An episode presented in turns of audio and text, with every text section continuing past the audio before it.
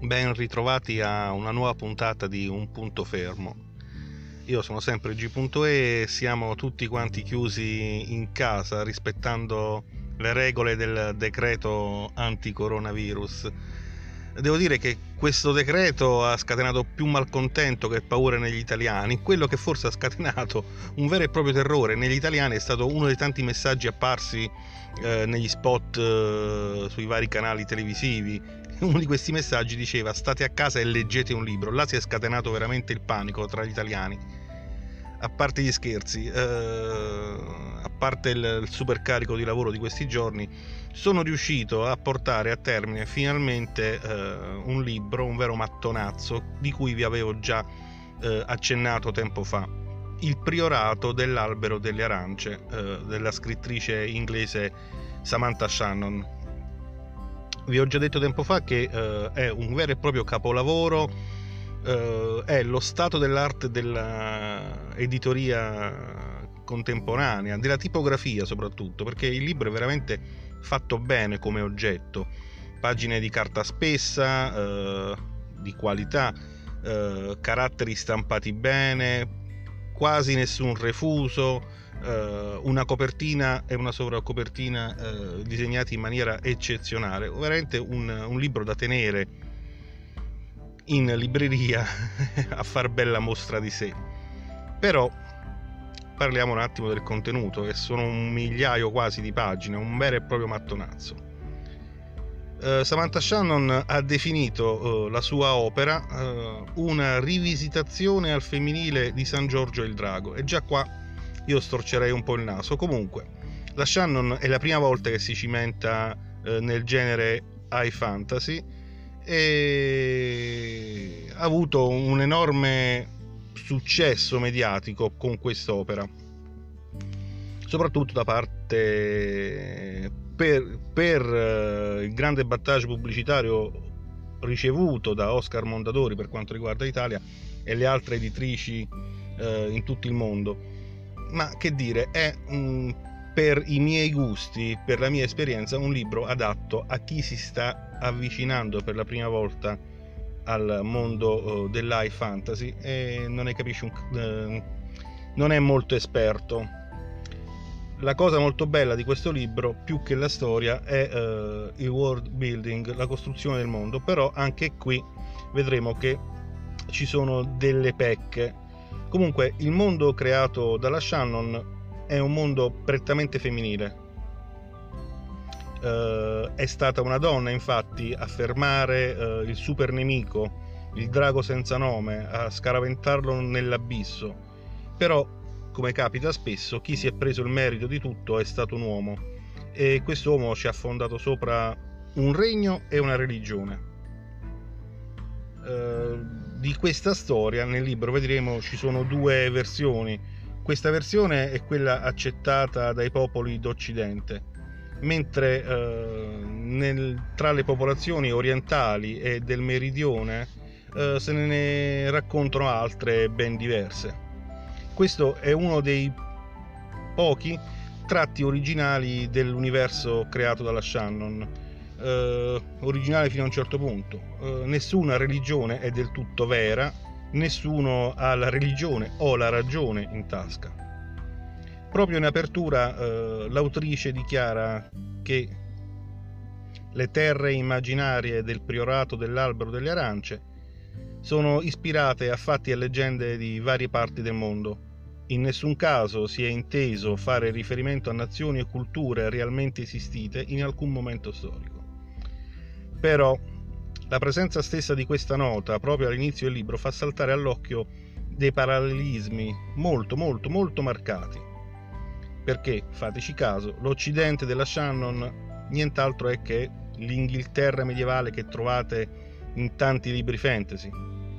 L'impero dei dodici laghi e i Seiki, sono i regni orientali, eh, ricordano Mm, da vicino, anzi sono praticamente delle fotocopie, sia dell'antico impero cinese che del Giappone feudale con i vari samurai. E per finire, eh, i paesi meridionali, gli esotici paesi meridionali, dove si trova fisicamente il priorato, eh, sono chiaramente ispirati ai califfati arabi della nostra storia. Poi trovate pirati, corsari, eh, il libero stato di Mentendon, che è ispirato all'Olanda cinquecentesca, e trovate delle città indipendenti che sono chiaramente le repubbliche marinari italiane e sono anche le uniche valvole di mediazione e di commercio tra Occidente e Oriente, come è successo anche nelle realtà. Dove sta la novità? Non c'è. Questa tecnica di creazione del mondo, che intesse luoghi e tempi diversi tratti dalla storia reale, ha dei famosi precedenti. Il più famoso è naturalmente la Terra di Mezzo di Tolkien. Fateci caso, eh, gli Hobbit sono i contadinotti inglesi alla vigilia della rivoluzione industriale i Rohirrim sono i famosi barbari a cavallo. I Gondor, gli uomini di Gondor sono l'impero bizantino al tramonto, quindi la Shandon qua non ha scoperto nemmeno l'acqua calda. Parliamo della trama. Il Priorato è un romanzo corale, eh, come deve essere, come si addice, è una grande narrazione di portata epica. Ci sono quattro punti di vista, quattro narratori, due uomini e due donne. Le due donne sono la maga Eadaz, che è infiltrata alla corte occidentale con il nome di Ead, che novità. Uh, e uh, sempre a occidente c'è il cavaliere dei draghi Tanè. Poi abbiamo che è una donna. E poi i due uomini, Sir uh, Artelot, detto dagli amici Lot, e il dottor Ross, che è un alchimista occidentale esiliato in Oriente. Quindi abbiamo un bel po' di miscugli. Ciascuno di questi quattro personaggi è convinto che la propria visione del mondo sia quella giusta. E così eh, il conflitto che nasce tra i diversi punti di vista è un cammino difficile per trovare una, una comunità, un terreno comune, è eh, il vero e proprio motore che spinge il lettore a leggere pagine una dietro l'altra per, eh, spinto dalla curiosità di scoprire cosa sia accaduto davvero o cosa accadrà nell'immediato futuro libresco. Quanto ai rapporti tra i personaggi eh, emerge con prepotenza eh, un elemento, un elemento creato come strumento per superare i pregiudizi culturali e aprirsi alla comprensione del diverso. Questo elemento è l'amore in tutte le sue forme. Anche qua non c'è niente di grande novità in particolare ci sono due storie fuori dagli schemi, sono quelle che spingono Ed e Rose al cambiamento, portandoli a disobbedire all'ordine costituito in cui hanno vissuto fino allora e a mettere in discussione le loro convinzioni più profonde.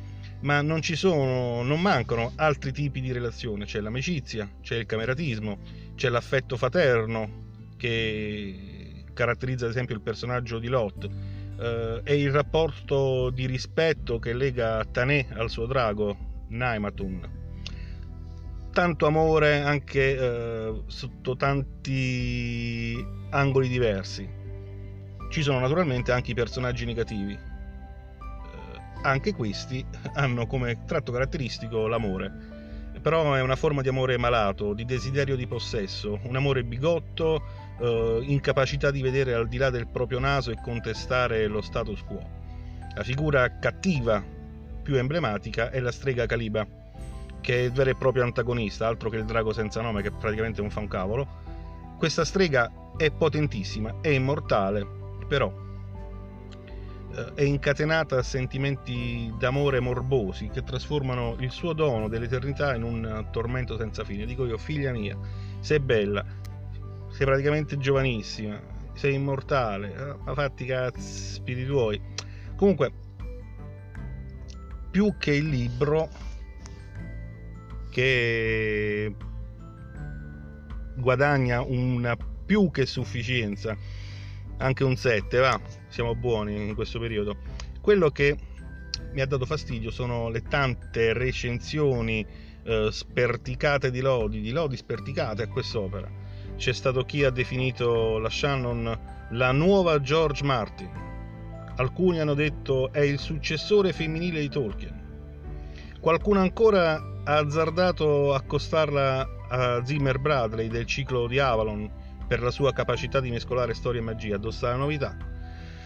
Bon, tutto questo ha portato a un vero e proprio successo mondiale. Da parte mia ha meritato soltanto un grosso va a farti friggere perché cioè, non esiste proprio. Cioè, Martin Tolkien e la stessa Bradley se la mettono in tasca quando vogliono e hanno tutt'altro spessore. Comunque, è un libro che non vi consiglio di leggere se avete qualcos'altro, vi consiglio di prendere e leggere se avete soldi da buttare, vi consiglio in ogni caso di leggere qualcosa in questo periodo che non potete uscire e aspettiamo di sentire ancora parlare in futuro della Shannon, magari con uh, un qualcosa di scritto bene stavolta.